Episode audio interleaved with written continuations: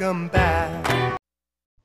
Hello, everyone. Welcome back to another episode of the Sociological Perspective Podcast. I am your host, Jesus Talamantes, and today's episode is entitled Immigration, the Long Lasting Conflict.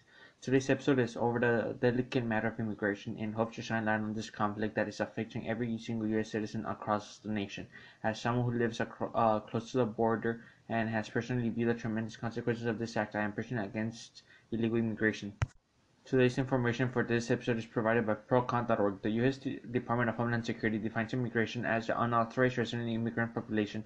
Is defined as all foreign-born non citizens who are not legal residents. Most unauthorized residents either enter the United States without inspection or were admitted temporarily and stayed past the day they were required to leave. This meaning that they are opportunities to come into this country legally, although many believe that by crossing the river and entering the border they are guaranteed both a citizenship as well as employment, which is not correct. Although I greatly support the idea of the pursuit of happiness and temperature, this should be done legally and not breaking the U.S. border while to try to getting in.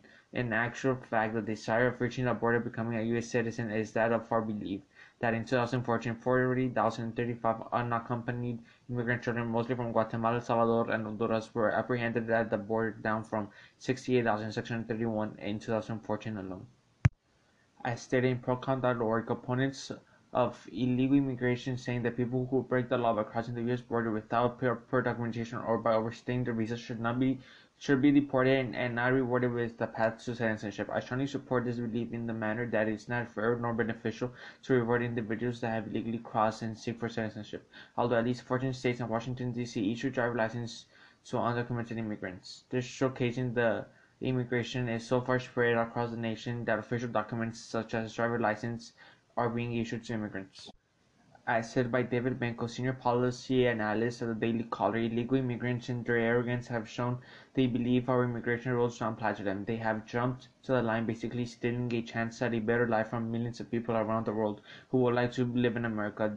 This could support my beliefs of illegal immigrants to come into this country, looking at a better life, but they do it illegally. As a matter of fact, as of 2014, the population of immigrants in the United States illegally was estimated to be approximately 11.3 million, roughly 3.5% of the total U.S. population. Immigration costs millions of dollars to taxpayers. Meanwhile, immigrants get into a country and start working, not reporting any to the U.S. government. This resulting in sentences not being able to receive the help needed in such difficult times. Stay tuned, we'll be right back after this short commercial break.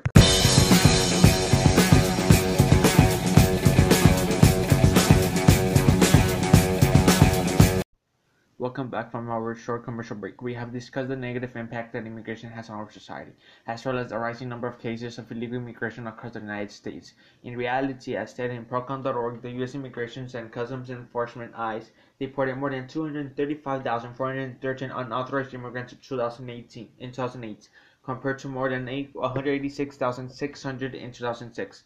That's a 26% increase. This showcasing that illegal immigration is greatly expanding across the United States, as well as this imposes a danger to the jobs of Americans, as well as funding for schools, hospitals, maintenance in the community, as and many more. In point of fact, the state in Procon.org, as of 2012, California had 25% of the total population of immigrants. The country illegally Texas had 16%, Florida 6%, New York 5%, and Illinois 5%. We have to take in mind that this is a full state, meaning that millions of immigrants were employed and many were receiving uh, a salary without reporting taxes to the U.S. government.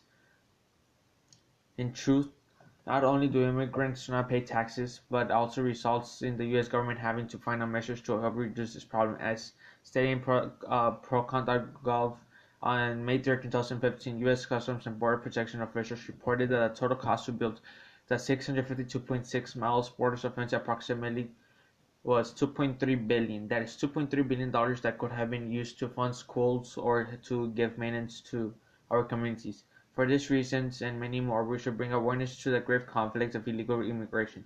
Special thank you to uh, ProCon.org for providing today's insightful information. Take care and tune in for next episode over cell phone radiation. How much is too much?